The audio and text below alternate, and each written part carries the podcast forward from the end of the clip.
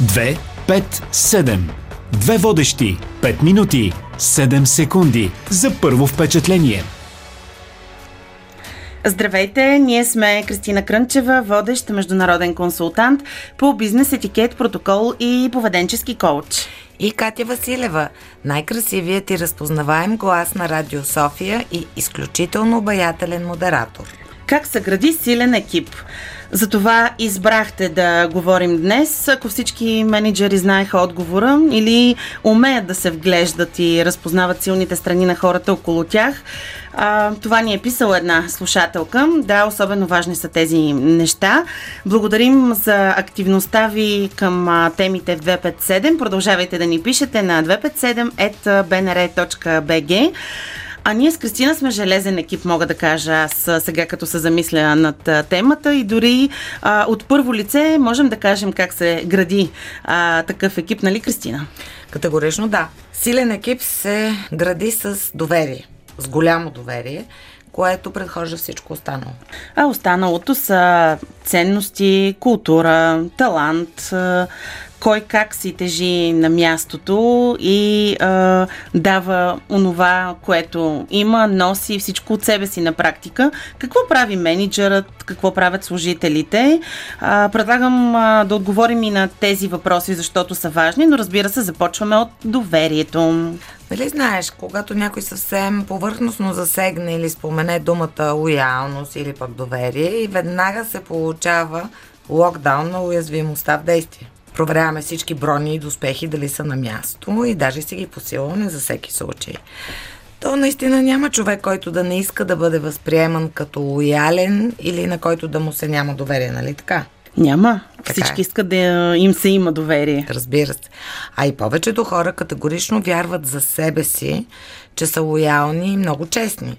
В същото време обаче вярват само на един или двама от екипа – а и това ние да смятаме за себе си, че сме такива различно от това дали и другите ни възприемат така.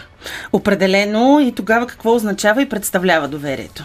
Има елементи, които крадат доверието, като примерно един от тях това е поставяне на граници. Ти уважаваш моите граници, когато не си сигурна кое е окей, кое не, просто ме питаш също и винаги можеш да ми кажеш не, когато не искаш нещо да направиш или просто не си съгласна с нещо.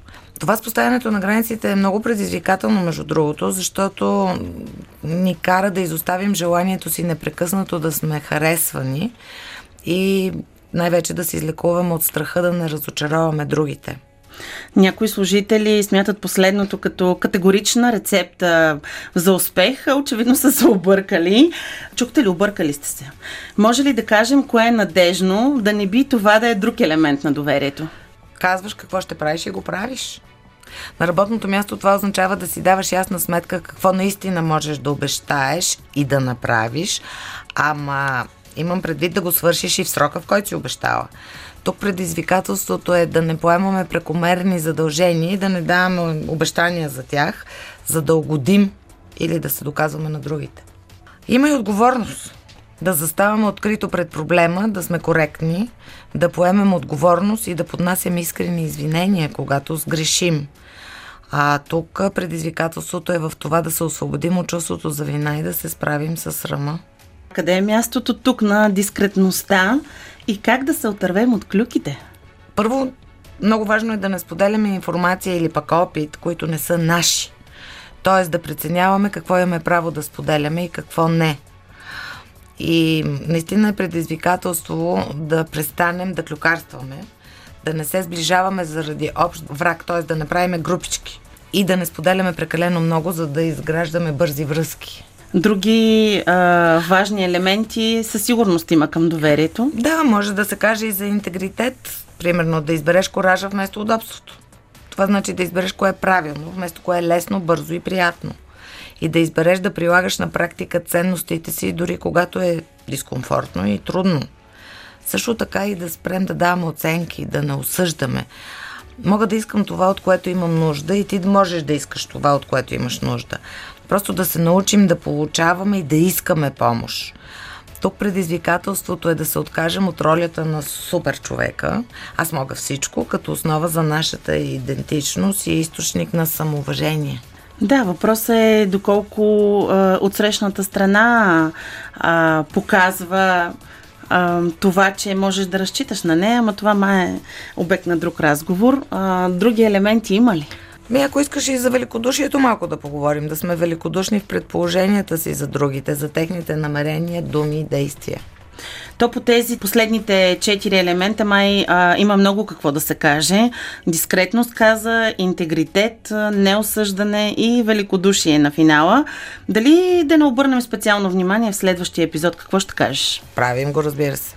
Следващия път ще разберете и с кои други отговори на вашите въпроси продължаваме, за да сме си полезни взаимно в развитието в личен и професионален план.